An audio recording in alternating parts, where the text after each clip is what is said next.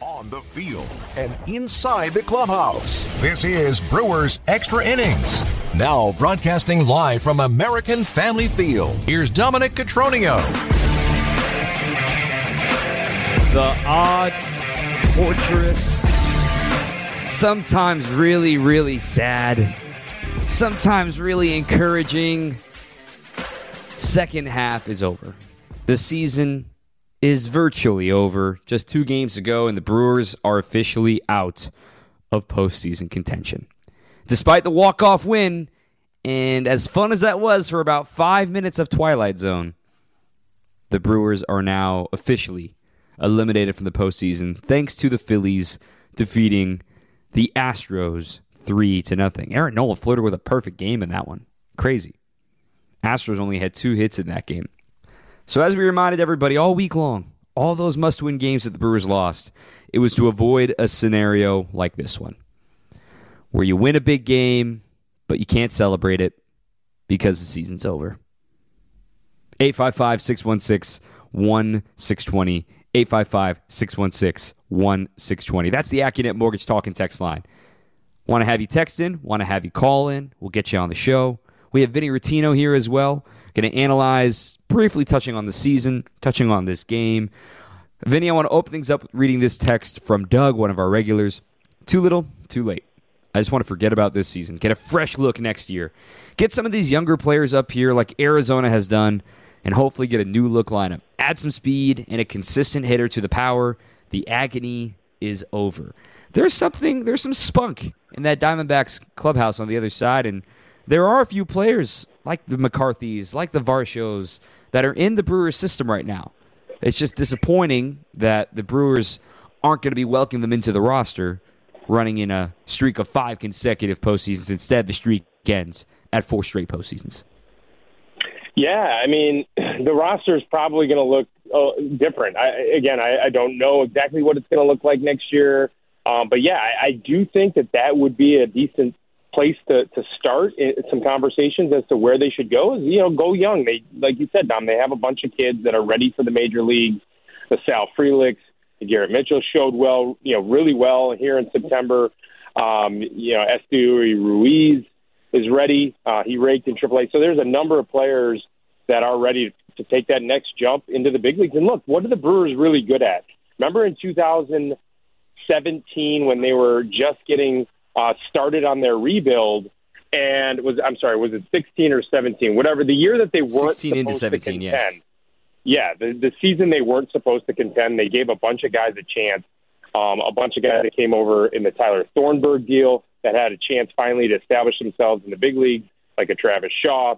Um, remember Jonathan V R uh, established himself as an All Star for a couple season run there. So I mean, they can do that. This is a this is an environment where players can do that, um, similar to like a Tampa Bay where it's a smaller market. The the fan base is the best in baseball, um, and, and you're going to get behind players like that. So I, I'm expecting, again, I don't know, I haven't heard anything, but that could be a way to start a conversation for roster construction for next year.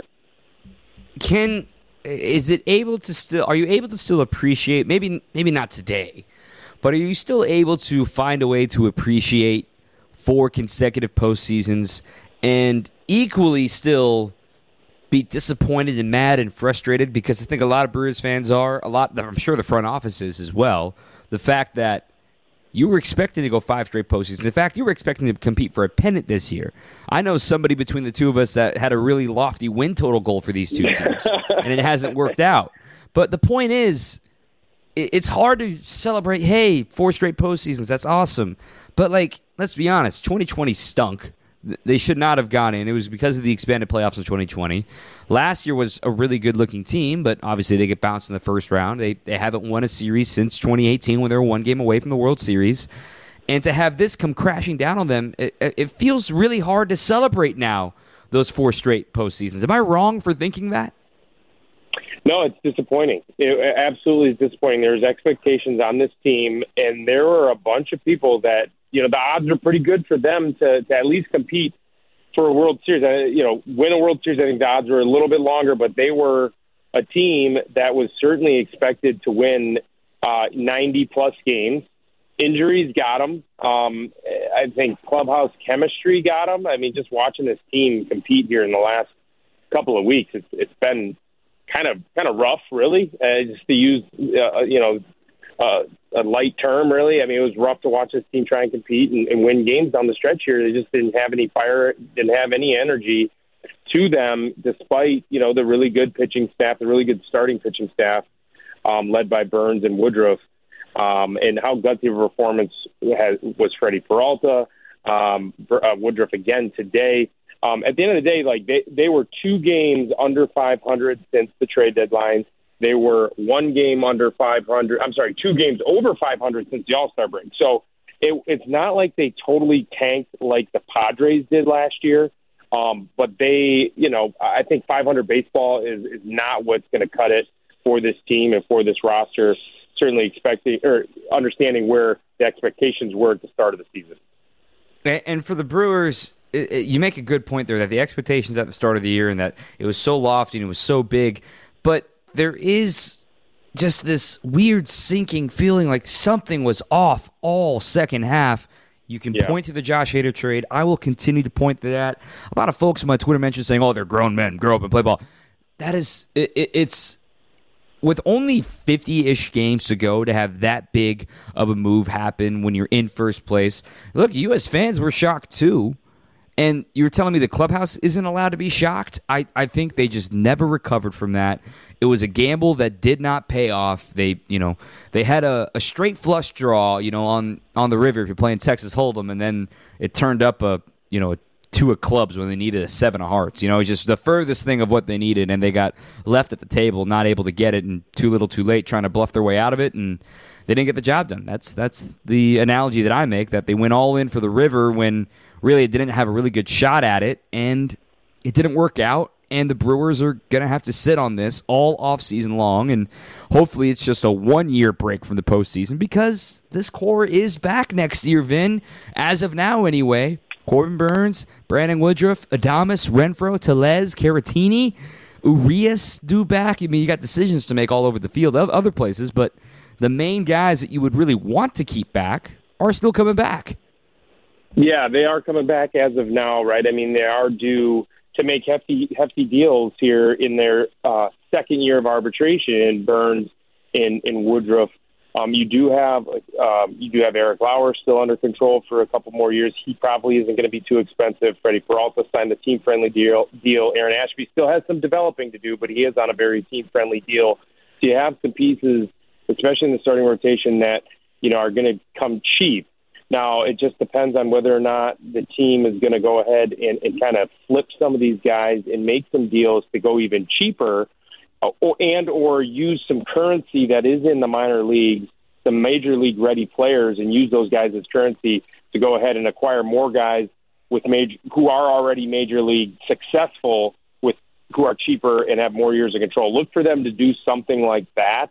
Um, you know, look, at the end of the day, some of these moves that Stearns and Arnold make um, don't look great at the time, uh, but somehow, some way, they, they seem to, to work. Um, in terms of roster construction, in terms of putting a winner on the field, look for them to do that. I wouldn't be surprised. Anything's on the table, Dom. I think anything's going to be on the table for this group in the offseason. They're going to get creative, and they're going to find ways to uh, to put a winner on the field next year. Um, yeah, because that's certainly what the fans are going to be expecting. And, um, you know, best fans in baseball, too, right? So they're going to – I mean, yes, this is disappointing. We're going to get over this in the next few months. It's, it still stings. But it's kind of a slow burn with this disappointing feeling, right, after watching this, this team try and battle for the last few weeks, because it didn't seem like much of a battle to me. Uh, I want to get to the phone lines here as well. If you want to participate in the show, eight five five, six one six, one six two zero. Again, eight five five, six one six, one six two zero. That's the AccuNet Mortgage Talk and Text line. I want to get to Ray from Illinois talking about maybe a, an, an agenda coming up this offseason for the Brewers. Ray, what do you have for us? Hey, guys. Um, thanks for taking my call. Um, I, I think after the Hader trade, I, I think as I look back on it, you could just kind of see the, it heading this direction, at least in my opinion. Um, so I think three things that I'd like to see them at least take a look at. One is maybe bringing another, putting another arm in that rotation, uh, the starting rotation. It's a good starting rotation, but they need to look at another arm. The second thing is figure out, is Devin Williams really your closer, or do you have to look a different direction in that regard? And then the third thing, figure out how to hit, get get guys that can hit left-handed pitching. I mean, that is, I think, the thing, and I think we all saw it. What killed them all year was they couldn't hit left-handed pitching, and they just saw a lot of it, and they just couldn't uh, do it. I think uh, those are the three things. I, I don't think we need to, like, fire David Stearns, fire Craig Counsell, nothing like that, guys. I think I think there's some tweaks that need to be made, but I definitely think uh, Stearns and Counsell are on the hot seat next year, and that's all I got. Awesome. I appreciate the insight there, Ray. And to the last part of that question, I really like that point, though, here, Vinny, about the fact that they didn't hit lefties all year. Yeah, it's really an anomaly given it. They can still roll out a lineup like they rolled out tonight, full of right-handed hitters. He had eight righties and one lefty. And still, against Tommy Henry, who's a rookie, who's allowed five runs, seven runs, and five runs in his last three starts, shuts down the Brewers to just one run during his innings. What the heck is it about the Brewers facing lefties? I don't know, but it, Tommy uh, Tommy Henry was throwing things. Um, throw, his stuff, I could still hit his stuff. Those are the guys that I could hit. Soft throwing lefties without much without much secondary offerings to go with it, a changeup. Uh, I, I mean, I don't know. I, I don't know why they, they can't see the ball against those guys. I, After a while, it becomes a self-fulfilling prophecy where all of a sudden, like, everyone's talking about how they can't hit lefties. The media's asking them questions why they can't hit lefties, and all of a sudden, they're like, oh, we can't hit lefties. I think that's all it really is. I mean, Andrew McCutchen was the best hitter in all of baseball last year against left-handed pitching, and he did not have the same type of year against left-handed pitching this year. In fact, he was pretty good against righties, uh, but he did not have the same type of year that he had last year against lefties, and that matters. Like, they brought in Andrew McCutchen. They paid a lot of money for him specifically for that reason, to hit left-handed starters. Couldn't do it. Um, and I, I just don't know why. It, it, it's got to be a mental thing for them at some point. Um, Kolten Wong is usually pretty good against them, a left-on-left guy. He was absolutely atrocious against lefties this year. So just snowballed on them. They definitely need to figure that part of it out. I think Ray's comment about another starter, I actually like that idea. Just another guy like a like a Brett Anderson. I, I really still am a believer in that six-man rotation. To believe it, or, you know, believe it or not, because look, they stayed healthy. They stayed healthy, Dom. So I think I think that is something they definitely need to look into and consider.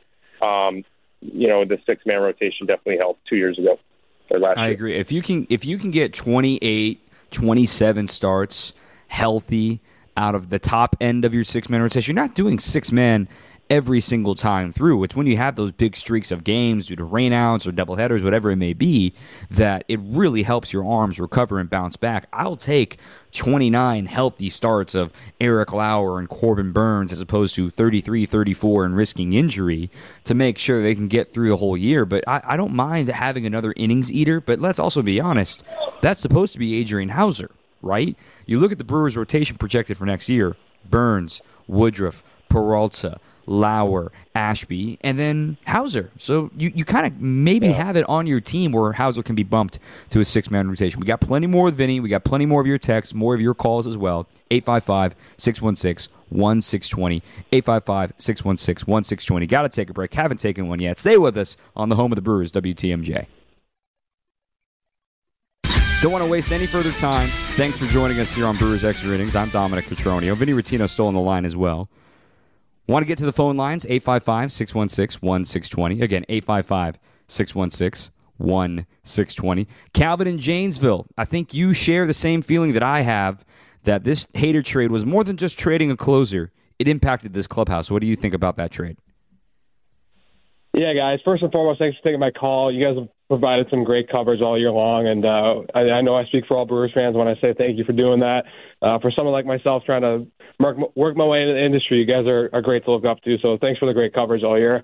Um, yeah, I just want to get your guys' thoughts. I mean, I, I know you said that uh, some people say, you know, you're grown men and just play baseball, but, you know, to, to shift the the uh, you know, the energy in a clubhouse when things are, are going so strong, uh, you know, I I, I I feel like the way that that was delivered to you, how, you know, Stearns kind of just did it without really letting the team know the direction that they were going with that and what the thought process kind of was. So, uh, you know, it's it's it's kind of come full circle, you know, like releasing Josh Hader and or uh, trading Josh Hader and, you know, team can't close the games out at the end of the year. It doesn't help that they're only scoring a couple runs per game, but I feel like that that's kind of full circle. You know, when you when you move the, the clubhouse around, you move guys around, it's like uh, the energy is just not there. And, Uh, I think that boils down to not just the pitching. You know, you saw Devin Williams struggle a lot towards the end of the year, and I wonder if that's because his buddy Josh Hader wasn't there to help him out, and maybe even the bats too. I I don't know if that's far-fetched or uh, what you guys might think about that. I know that with pitching, it's most of the game's mental, and when you don't have that that rock of a teammate that you can kind of go to and ask for help or whatever it might be, Um, you know, things can kind of go south quickly. So I personally think that that was sort of the turning point for the team this year. It looked like things were going fine because Hader was struggling, but uh, obviously he found his footing and has pitched really well for San Diego lately. But, um, you know, I just want to see what you guys thought about that and um, if that was kind of the uh, the, the yeah. straw that broke the camel's back for the, for the Brewers this year. Yeah, I, I agree, Calvin. Thanks for the thoughts there. And I want to read this quote to you, Vinny. This was from Lorenzo Cain uh, talking to Adam McCalvey about a month and a half ago when he was back doing a fantasy football draft with the team. I definitely think the boys can turn it around. But, yeah, when you go through rough times, you need certain guys to keep guys going. I think that's one of the reasons it's been a struggle to get guys out of the funk. When you get rid of certain guys, when you start messing with the chemistry of the clubhouse, it affects everybody. It's happening right now. Hopefully they can turn it around. But because you can see, it's been weird. Something's off for sure. That's, it's really eerie to weird to read that, Vinny, because that was written on September fifth, and here we are on October on October third. The season is over. The Brewers are out of the postseason. They couldn't get out of the funk. And uh, Low Kane, the veteran leader, he knew what he saw when he walked in that clubhouse. Yeah, and I think that that's magnified just because of how good the clubhouse chemistry was ever since Craig Counsell took over in two thousand fifteen. I mean, it was second to none and best in baseball, right? So you, you couple that with the best fans in baseball, the best clubhouse chemistry in baseball, the best culture in baseball, and then four straight playoff appearances, and then this. It, it, it is is more – because, look, at the end of the day, Dom, think about all the other teams that are kind of perennial – just disappointing teams. Uh, you think about the Anaheim Angels. You think about, um, you know, some of the other, you know, the Texas Rangers lately. Um, you, you're talking about a group that's that's doing what the Brewers are doing now in terms of clubhouse chemistry, right? Kind of dead, kind of no energy. Um, that's what, you know. It's not like there's fighting in the in the dugout. It's not like there's you know you know everyone blowing each other up in the media. They're still pulling for each other. There's it, it just. It just wasn't the same as the last seven years, right? And that's why I think it's so alarming um, that it, it happened so quickly, this, this turn, this clubhouse chemistry turn, this culture turn. Um, and, again, it's not horrible. It's just it's just worse than it was for the last seven years. And, and, and it was the best in baseball. It really, really was. Just watching it as an onlooker, I've been, you know, as a scout, I was watching all these kind of things play out, and, and that's I think what was so alarming about this group and how it turned so quickly.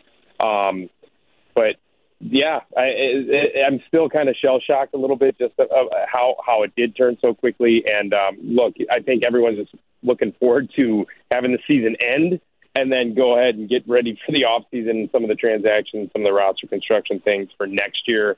They're just all looking forward to putting this behind everybody. I think that's a really good way to put it, putting it behind, moving forward. I want to get a couple of silver linings here on the text line, eight five five, six one six, one six two zero, the AccuNet Mortgage Talking text line.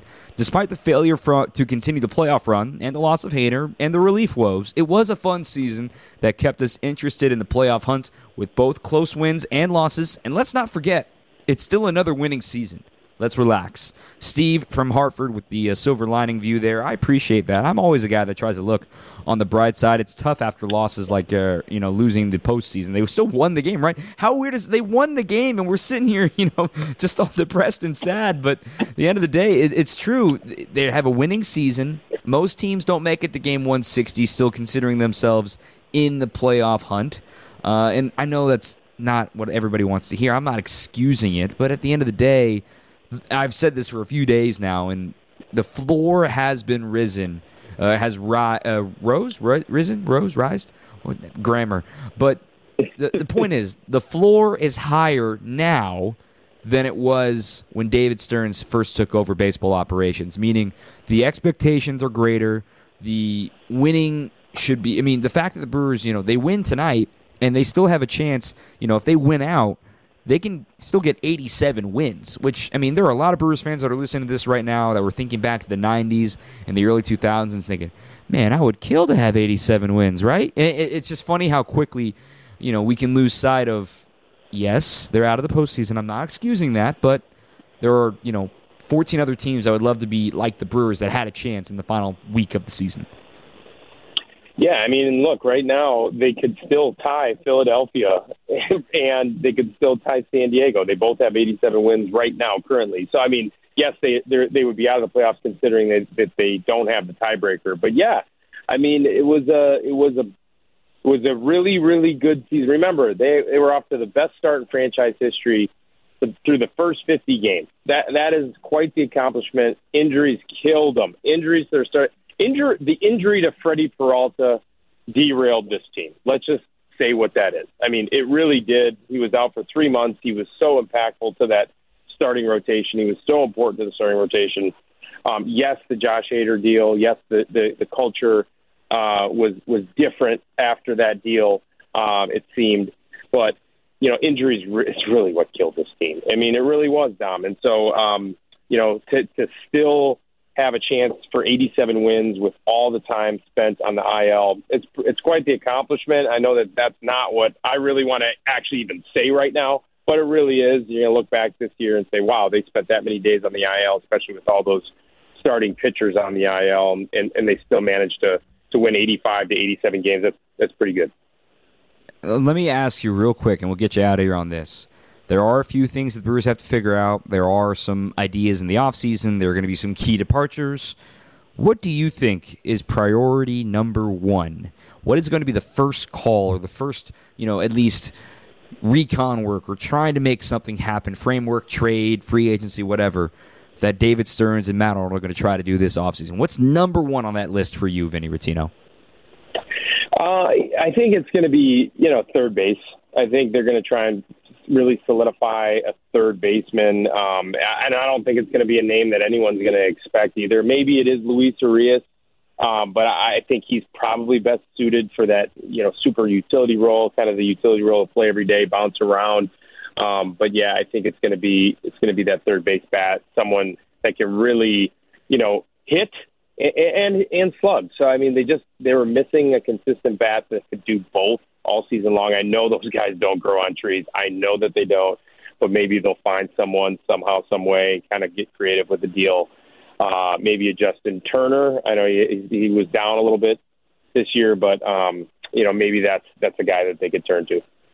All right. Well, Vinny Rottino joining us here on Brewers Extra Innings. Thanks for your insight as always. And hey, we still got another couple games to analyze and get ready to wrap up the season with whatever win tally it is going to finish up for the Brew Crew. Thanks as always, Vinny. Yeah, thanks, Dom. Talk to you more. All right, we got more to come here. I'm getting to your text, I promise. And if you want to call in, I want to hear from you guys. Really do. eight five five, six one six, one six two zero, the AccuNet Mortgage Talk and Text Line. More to come on the home of the Brewers, W T M J. The game. We haven't really talked about the game. It's wild. They went in a walk-off. Hunter Renfroe, that was fun. Epic comeback in the bottom of the ninth. That delayed it for about five minutes to seeing if you were going to be alive for the postseason or not, but they weren't.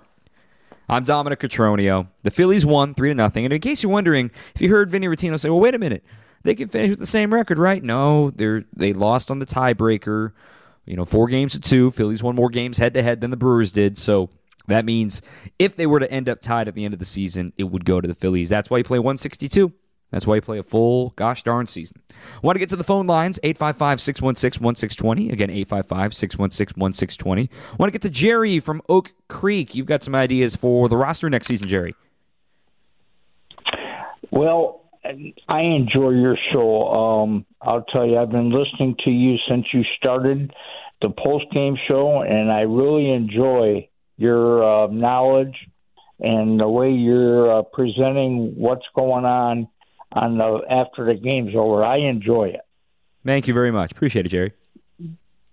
Um, I think they need to find a, a hitter that can hit between two seventy and three hundred and go for base hits instead of home runs. That's they hit too many homers this year and not enough people that are contact hitters.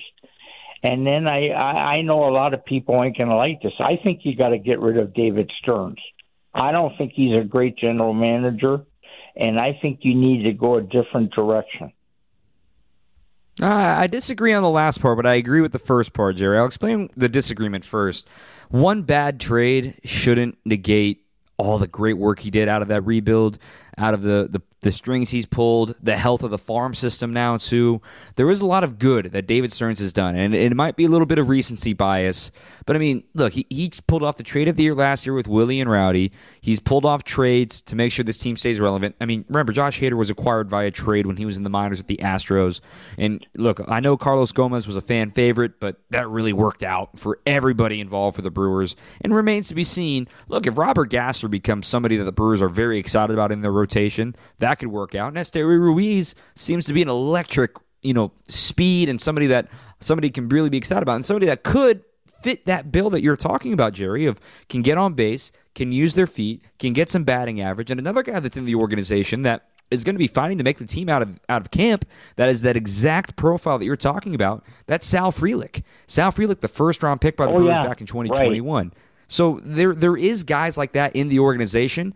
Uh, it's just the guys that were in the organization, at the big league level anyway, the guys that were banking on getting on base more often, the Luis Uriases, uh, even Christian Yelich, when they moved him to the top of the order, it started working out for him, but Willie was not on base all that much this season. So the guys that they were trying to get on for the Rowdies and the Renfroes just didn't work out. But I, I appreciate the thoughts. I appreciate the kind words there, Jerry, as well. I think those are the two guys that you're going to look to next season as saying, well, Ruiz and, and Frelick are going to be anchored toward the top of this order as far as trying to be the guys to get on base more often and be on On when the big boppers are coming to play, because Tellez and Renfroe are due back next season. I want to get back to the phone lines as well. James on the south side is joining in here on the show. James, you're live on Brewers Extra Innings.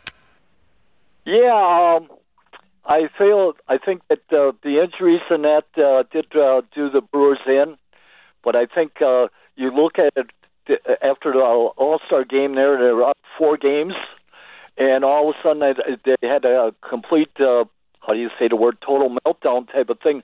You're saying that Josh Hader probably maybe uh, facil- uh, facilitated that, but the, the, the team as a whole seems like uh, they should have been able to win ninety games or more.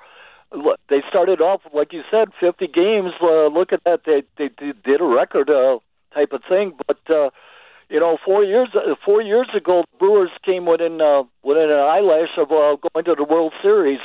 But since then, uh, the other three years after that have kind of, uh, you know, it was harder and harder and harder and harder. And this year it looked like they had a sense of trying to do the eighteen again. But uh, I guess a lot, a lot of things are, you know, it, it, it takes a lot, it takes a team work, it takes an attitude. But I don't think that they had the attitude, the swagger, and everything else to really make it happen. I think that we need a, we need a pitcher, we need a main pitcher.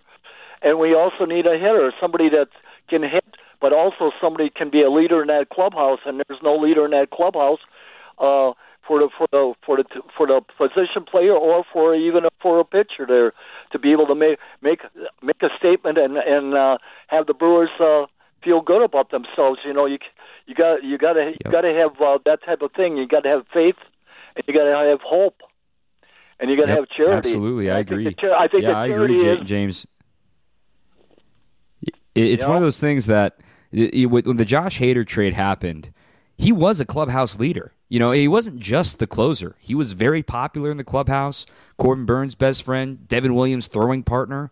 That impacts chemistry. When your three best players are all synced up together, especially on the pitching side of things, of Corbin Burns, Devin Williams, and Josh Hader, and you remove one piece of that, it's not like you can just, oh, wake up, yeah, everything's normal. Everything's not normal. And you, you said it, four games up with you know, right coming out of the uh, heading into the trade deadline, and then you trade Josh Hader, yes, I'm going to point to that moment as the reason that the Brewers couldn't recover from. Is it on them for not recovering? Yes, but they lost a leader. Lorenzo Cain was gone from that clubhouse earlier in the season. They survived that pretty well.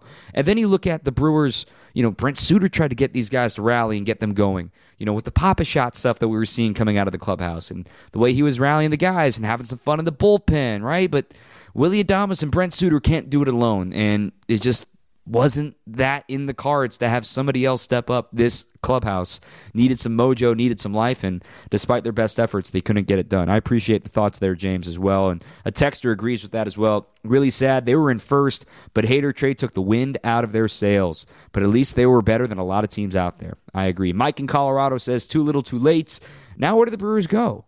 There's a big broad crossroads ahead for Milwaukee. What will they do? Change or rinse, wash, and repeat? Thanks for the thoughts there, Mike. More texts, more thoughts, more calls. eight five five, six one six, one six two zero coming up. Stay tuned on the home of the Brewers, W T M J. Brewers won the game. Got highlights coming up a little bit later in the show. The Brewers won this game, guys. Feels so weird that they are out of the postseason contention because of the Phillies win. I'm Dominic Cotroneo.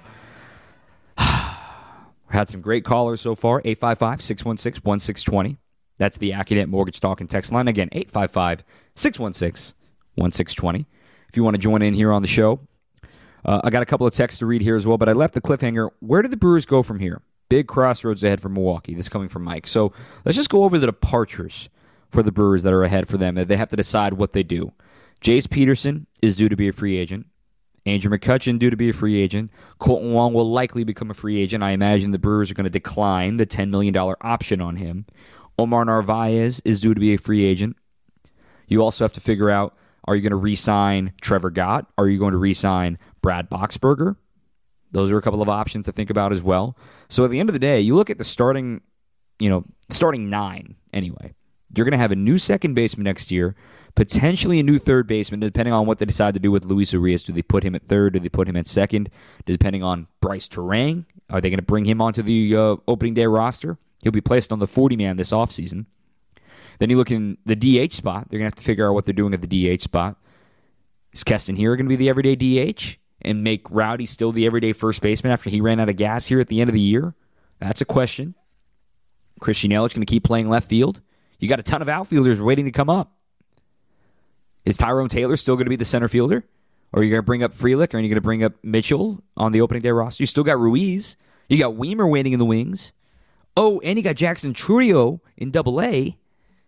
There's a lot of outfielders in this pipeline all of a sudden. So there's a lot of questions where the Brewers are going to do. But I think for me, I asked Vinny this. What's your number one priority as far as what do you do? He said third base. Here's my priority. It's a little different direction. Extend Woodruff or Burns. One of the, one of the two. I, I, I don't want to sit here and say, yeah, extend both of them like it's nothing. Uh, it, I you know how this goes. You're a you're a Brewers fan. You're not dumb. You know how this is. You're gonna hear, oh, I can only extend one. It's not the other. Well, extend one, okay? I'm gonna be completely honest here. The Brewers, after all the improvements they've done to this ballpark, thanks to the playoff runs, right? You get playoff shares and there's boosts and things of that nature. The ex-golf in left field, now the improvements being done to the restaurant to be named later, uh, the new gates, the tailgating areas. Uh, there's a whole lot of stuff happening at the ballpark, right? You cannot sit here and say, oh, we can't afford to, to extend Brandon Woodruff, or we can't afford to extend Corbin Burns, one or the other. You can't do that now. And if you want to say you're hamstrung by the contract to Christian Yelich, I, I just I don't see it. I know it's easy to sit here and say because it's not my money. Right? It's very easy to... I don't think there's a single team in baseball, not even the Dodgers, right? There is not a single team in baseball that is happy with ownership because it's not your money, right? It's easy to complain about ownership because it's not your money. You're not the one spending on it. But quite frankly, gosh darn it, you have seen how important Brandon Woodruff and Corbin Burns are to your team. And I think it works in two directions. If you extend that guy, if you extend Woodruff or you extend Burns, that sends a message to the league. That sends a message to potential free agents. Oh, hey, the Brewers are real players in free agency right now. They they mean it. They're in it. They're keeping one of their guys. And I know you guys are frustrated about the Christian Yelich deal right now in twenty twenty-two. But I want to go back to that day in twenty twenty. That seems like so long ago, right? But you were so excited. I was excited. The Brewers did the darn thing. They signed the superstar to an extension. And the Brewers had an open window right now of competitiveness. And if Christian Yelich is going to be the most overpaid leadoff hitter of baseball, so be it. He was, quite frankly, a lot of analysts said he was underpaid for what the Brewers gave him. But the Brewers got to do it again. They have got to prove to the league that they want to keep one of these guys. And they want to compete. They want to extend this window, because the only reason you sign Freddie Peralta and Aaron Ashby to team-friendly deals is to give yourself the flexibility to do something like this. It has to happen. You have got to keep at least one of these guys, in my opinion. I hope it happens this offseason or it happens early next season, but in my opinion, it's got to happen to one of them. That's my number one thing on the priority list right now. A couple of texts here. Mark Mathias could have been the right-handed bat with power for the D H, but dealt him despite hitting three twenty or so at triple A, proving he can hit with power with the Rangers would have had him controllable for seasons. Terrible trade. My take on that with Mathias is the Brewers liked him a lot, but he was injury-prone, and they felt they need to make sure he gets on the field, and they were in a roster crunch. Let time will tell. I like Mark Mathias a lot. I think he's going to be a solid player. I don't know if he's going to be an everyday-type player. And it's all in Keston Hiura. Keston Hiura needs to perform better next season, because he's going to be on a very, very warm seat through all of next season. I know he's a first-round pick and all, but he did everything that was asked of him in spring training. It looked like he had a great spring training and then has really regressed back to the mean with a lot of strikeouts, home run or bust.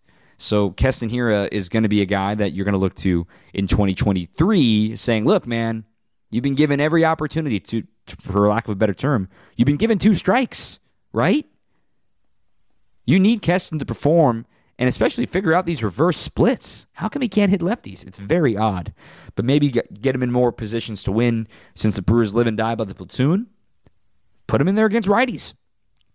If you pl- if you say platoon, oh, it's automatically right on right. You know, you can't use him. Well, you got to look at the numbers. His career numbers versus lefties are not pretty. Let him in there against righties. But I, I, it's a fair critique saying that the Mark Mathias deal, because that brought back Matt Bush along with Antoine Kelly. And Antoine Kelly probably would have been a forty-man roster crunch. Uh, he was twenty-two years old and only in high A at the time of the trade. He was due to be placed on the forty-man roster this coming offseason to be Rule five eligible, where another team can pluck you from minor league teams. The reason why they traded him is because he's also injury-prone, and they didn't want to waste a forty-man spot on a guy that didn't know if it was going to be healthy the entire season, and they felt it would be a good trade to get Matt Bush, somebody who has team control and is on a very team-friendly deal, isn't going to cost too much, and can give you important innings down the stretch. I'm not saying he's going to be the closer, but Bush is going to throw some really important innings next season. Another texter saying, the problem starts with David Stearns. At the All-Star break, with a team with a batting average under two fifty, why didn't he go shopping for a couple of hitters and dump some dead weight? Not the brain trust, minus the title. Not about Counsell. He plays with what they give him. Next year. Here's my take on David Stearns and that text in particular. Hitting under two fifty, the Brewers at the trade deadline were hitting two forty-one as a team. League average was two forty-two. They were a league average offense, which isn't normally enough to supply a great pitching staff, but the pitching staff was injured for a lot of the year. And it's a fair critique saying they need to get more offense. I think they need to regress into more of a hitter-friendly offense and get the home runs here and there. I don't think they need to lead, you know, be second in the National League in home runs next season. I just want to see more base runners. I just want to see more singles. I want to see more situational hitting. And I think there are guys in the organization that can do that right now. And when it comes to shopping for a couple of hitters, I know for a fact there were conversations by David Stearns with teams about hitters that they were left at the altar for for a couple of times. Sometimes, you know, the trade has to happen with two parties, right? And you can't be, you know, you're as excited as you are right now for Joey Weimer, for Jackson Churio, for Sal Frelick, because those guys aren't leaving for a rental bat. The hitter market, I will say it over and over and over again, it was all rentals. And the Brewers were never serious players in Juan Soto, but they were serious players in Josh Bell. Turns out he was packaged for San Diego. They were serious players in Trey Mancini. It didn't work out. Just because a trade doesn't happen doesn't mean they didn't try. And I do believe that they tried. Sometimes you get left at the altar. It was one of those years. I appreciate the thoughts, though. It's a fair critique that why didn't they add an offensive bat? They tried. It didn't work. And sometimes trying isn't good enough. I get it. Trying isn't good enough, especially when you expect to make five straight postseasons. Another texter. This is from Rusty in Grafton. I see this as year one of transition. The front office seems to have shifted their draft strategy to high-contact, low-strikeout players, seeing how the major league lineup has disappointed. I am excited for the future and excited to see the young guys play. I agree, Rusty. That's a great take as well. eight five five, six one six, one six two zero. Again, eight five five, six one six, one six two zero. one six two zero, the AccuNet Mortgage Talk and Text line. And for all the folks saying, trade Yelich, someone has to take that deal. Someone has to take that money, right? And for somebody to take that money, you're going to have to send something valuable with him probably. That's where you're talking Churio, dare I say Burns. You know, it's if you're going to get rid of Yelich, which I don't see happening this offseason. Granted, I didn't see them trading Josh Hader this trade deadline, so maybe I just gave it the kiss of death. It's going to be a pretty penny just because you're getting rid of them, right? And that contract will give you some financial flexibility. It's going to be a really, really important trade to get right for David Stearns and company. More your texts, more your calls. We're going to get to uh, Craig Counsell's comments here in just a second here on the home of the Brewers, W T M J. Brewers won the game. We're going to talk a little bit about the game. We're going to talk about not making the postseason here. We have highlights coming up in the next segment. But we got Craig Counsell, and a longer than usual Craig Counsell, since this is the last game of substance. The Brewers are officially eliminated from postseason play. If you want to text, if you hear something, you want to hear a question, hear some more further about where you're about to hear from Craig Counsell, eight five five, six one six, one six two zero. Just save it in your phone, right? eight five five, six one six, one six two zero. It's the AccuNet Mortgage Talk and Text line right here on the home of the Brewers, W T M J. A couple of quick texts before we get to Counsell. It's only happened once in the major leagues in twenty years that a team in first place traded an all-star. With Hader leaving, it forced Counsell to use a seventh-inning guy that had no business being in there. Strzelecki, the Raptor, Brent Suter, Luis Perdomo, Cousins, these guys are not the guys you can trust in the seventh inning. They had Boxberger, who is perfectly suited for the seventh, but had to move him to the eighth, and Williams is really good, but he's not a closer. He's a tremendous setup guy. Hader was the hammer that their opponents knew was waiting for them in the ninth inning. Main priority is getting them both Burns and Woodruff back. When it comes to the Josh Hader trade and the impact, I thought Devin Williams should have been able to handle it, and I believe he will handle it well next season. Sometimes you need that first year to get your toe, dip your toe into the water. I want to go back to twenty eighteen. All right, this feels a long time ago, right? twenty eighteen. This is the second year of Josh Hader. He's clearly going to be someone special, right? one hundred forty-three strikeouts that year in eighty-one innings. He was seventh in Cy Young voting. He was an all-star for the first time. twenty eighteen was fun. He was a, you know, an all-over-the-place kind of guy out of the bullpen. Only, only finished fourteen games that year. He actually blew five saves that season. Do you remember that? It, it, you, we only tend to remember the good stuff, and that was his first year getting his chance to really pitch in high leverage in the big leagues and understanding what he could do. Nobody saves that. I mean, the, as a team, the, the Brewers have blown a lot of saves, but Devin Williams, he's only blown two saves this year. He's learning how to be a closer, and he learned from the best in Josh Hader. So maybe this was his tip his toe in the water and realize, you know what? I do have the stuff to be a closer, and I can figure this out. And knowing that it's his role this whole entire offseason and going into next year should get his headspace right. I'm excited for Devin Williams. I'm not going to give up on the best pitch in baseball with that changeup. eight five five, six one six, one six two zero. Let's hear from the manager, Craig Counsell.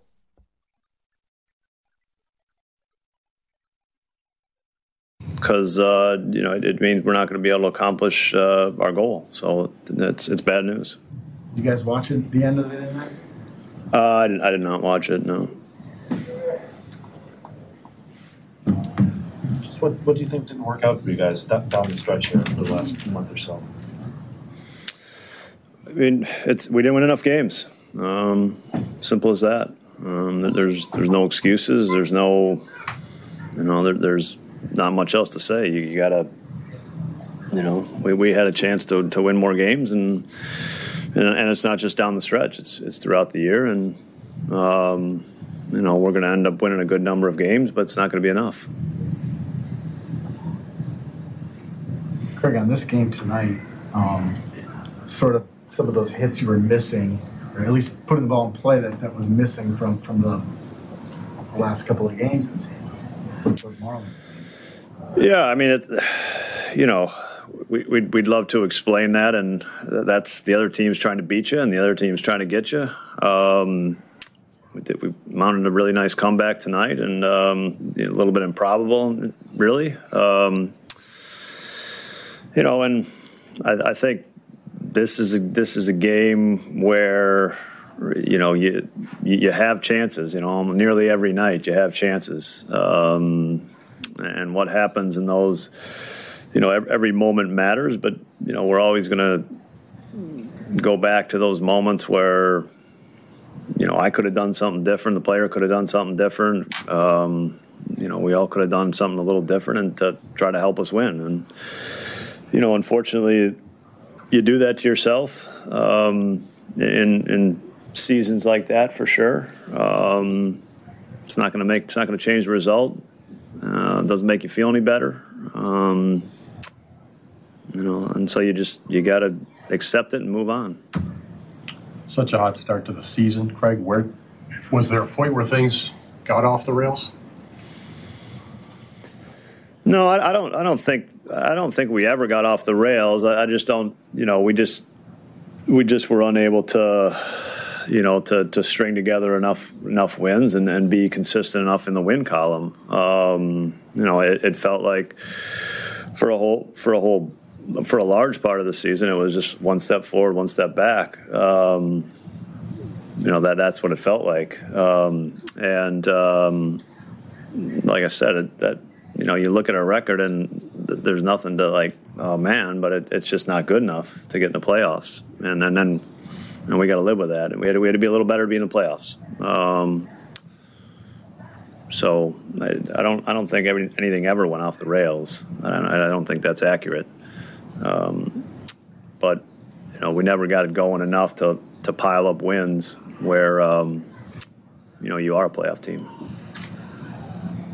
You saw what, what the team was capable of in, in that hot start. Was it, was there a frustration level, or was it frustrating at all to not be able to, it, be able to replicate? Well, it's, it's not a forty-game season. It, it, that's, I mean, there, there's going to be stretches of the season where you play really well. Uh, I mean, we're, you know, every every team can point to that, uh, but it's it's not a, it's a one hundred sixty-two game season. It's it's a test, and it's um, you got to earn it over one hundred sixty-two. It doesn't matter what your record is over a certain point; it's irrelevant. Um, you know, that's that's a baseball season. No, no, nobody sat there at a certain point in the season and said, "Yeah, we got it made." Not even close. Um, so I don't, I don't. You know, that's that's how it works. When you think about the way you're built around this young pitching and, and the, the the idea of getting in as many years as possible to give yourself a chance, does it make missing the postseason more costly, you think, for a club that's just in your circumstances than a team that can just, you know, fill holes more easily? Yeah, I mean, look, every organization will – you know, rue the the opportunity when they don't make the playoffs, and when you and you don't make it, it it, it hurts. It stinks. Um, it's that's what it is. Um, you know, I think I don't I don't see it. It doesn't hurt us worse than somebody else. It, it, it's no fun not making the playoffs when you have expectations to make the playoffs, and you feel like you have a team good enough to make the playoffs, and, and people good enough to to put you deep into the playoffs. So. It, it's just it's disappointing, um, and it hurts, and it's frustrating. Um, but uh, you know, they we I think we stayed in the fight really well. We did. We stayed in the fight, and I think tonight was an example of that. Um, it, it you know this weekend, this this past weekend against Miami, it, it you know it it just felt like we couldn't. For some reason, it wouldn't let us wouldn't let us over the hump. Um, And, you know, frankly, it's it's felt like that for a while. That's that, that one step forward and one step back, that that kind of feeling that we, you know, we had, it, it felt like that this weekend of why, you know, just seemed so close um, to taking that next step forward. And, um, you know, like this weekend show, we just couldn't do it.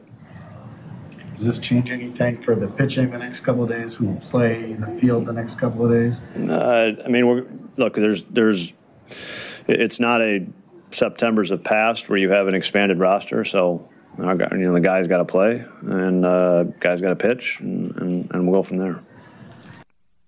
Just play ball, right? I, I loved his in the middle there. It's a one hundred sixty-two game season. It's not a forty game. It's not a sixty game. It's a one hundred sixty-two game season. You can't just pick and choose which you want to count. It's one hundred sixty-two. It's a full test. And this year, the Brewers were just slightly above average in a year that, you know, you really needed to be way better than average. Even though the expanded playoffs happened, you can say with certainty this year, in my opinion anyway, every team that flirted getting in or wanted to get into the postseason this year deserved it. No one backed into the postseason, right? If you want to say the Phillies did, look, they were supposed to make the postseason, you know, coming out of uh, the break, and the Brewers were supposed to make the postseason. So the fact that it came down to a battle with those two is great. Giants fell apart. No one expected that. They thought they were going to, you know, a lot of folks thought they were going to compete more. You look in the American League, Baltimore shocked everybody. They flirted for a while, but the Mariners deserve to get in. The Rays deserve to get in. The Blue Jays certainly deserve to get in. It worked out. The expanded wild card. It made things interesting all the way to game one sixty. But the Brewers are the ones coming up short this year. We've been negative for, you know, four full segments now. Let's relive the fact that the Brewers won this game, all right? And they got themselves off the deck. We got the highlights coming up next on the home of the Brewers, W T M J. Ready for this? Get up! This? Get up! And this? Get out of here! Go! Time for tonight's highlights. Here's Dominic Cotroneo. Yeah, the Brewers are eliminated from postseason contention, but they still won the game in dramatic fashion. I think we've all kind of lost sight of it. It was the last start of the year for Brandon Woodruff. And man, what a year it's been for Woodruff, especially since coming off the injured list. More on him in just a little bit. He was going up against the rookie lefty Tommy Henry, and they were entangled in a pitcher's duel the first couple of innings until Christian Yelich came to the plate in the bottom of the second. And the left-hander deals again. Yelich drives one to left center and deep. Warning track. It's going to get over the wall and a home run. Right off the very top of the wall, just like he did the other day against the Marlins. He goes yard. Renfroe, or excuse me, a Yelich home run number fourteen on the season, but it was short-lived as Cooper Hummel would hit a solo homer, the former Brewers farmhand, in the top half of the third to tie things up at one. Then, both of these teams were locked into a pitcher's duel. Tommy Henry, a lefty, of course, the Brewers struggled against him, but he pitched very well. Woodruff was rolling until the fifth inning. A leadoff triple by Corbin Carroll, then a sac fly by Sergio Alcantara made gave the Diamondbacks a two to one lead. But manageable, right? The Brewers are still certainly in this. Now, Woodruff exits after six innings. Great work from him. His E R A finishes at three point oh five this season. Hobie Milner comes on. And with two outs and a man on, he does something he really hasn't done a lot of this season. three two, high fly ball, left center field. Going back is Taylor at the warning track at the wall. It is gone. And you can hear the dejection in Lane Grindle's voice. A shocking home run off of Hobie Milner. And in the blink of an eye, it went from, okay, you're in this, to, oh no, it's now four to one Diamondbacks. And Brewers were doing absolutely nothing in the seventh and eighth inning. But then the dramatics began in the bottom of the ninth with a bang. Ready and delivers. Renfroe sends one to right center and deep. Way back. Get up. Get up. Get out of here and gone for Hunter Renfroe. We just had to warm up Mister Euchre, all right? It's all good. Number twenty-nine on the year for Renfroe. Gets the Brewers within two now all of a sudden, and Renfroe rings the bell. And don't forget, you don't have to wait until Christmas time to ring the bell and put money in the Salvation Army Red Kettle. Donate today at S A Milwaukee dot org. Then Christian Yelich squeezes a single through the right side. Wait a second now. They got something going on. There's the tying run coming to the plate. McCutchen ends up lining out, but then Mantiply throws a wild pitch. So it puts Yelich to second base. Then a walk to Kolten Wong. And then another uh, opportunity now with a ground out puts runners to second and third. Still only two outs in the inning, though, so the Brewers are really down to down up against it, down to their last out. Victor Caratini at the plate. He does what you've been asking for all season long. Just put the ball in play. Try to beat the shift. And sometimes, sometimes, good things happen. And the pitch. Swing and a liner. Oh, off the glove of Walker at first. Two runs are going to score. And this one is tied. Insanity Christian Walker is going to win the Gold Glove at first base this year. He leads all first basemen in defensive run saves. He hadn't committed an error in forty-five games. And there he commits an error to allow the tying run to come in and score and force this game into extra innings. In the top of the tenth inning, Brent Suter came on. The placed runner did score after a Dalton Varsho single, but that was it. The Brewers had an opportunity in the bottom of the tenth just to get one more than the Diamondbacks. Willie Adames got things going in extra innings against the Marlins in the loss on Sunday. He was trying to make sure the Brewers were going to stay alive in this one. Peralta comes set, the oh two pitch. Line drive into right. That's going to get down for a base hit. Peterson's going to be sent around third. Here's the throw. It's going to be late. And the Brewers have tied it on an R B I single from Willie Adames. He does it again. In the blink of an eye, the Brewers were in business. Runners on the corners. Nobody out. Hunter Renfroe, who sparked the rally in the ninth, ready to finish it in the tenth. two one. Line drive left field. This is going to win it for the crew. Narvaez trots home. Renfroe steps on first, and the Brewers win it six to five here tonight at American Family Field.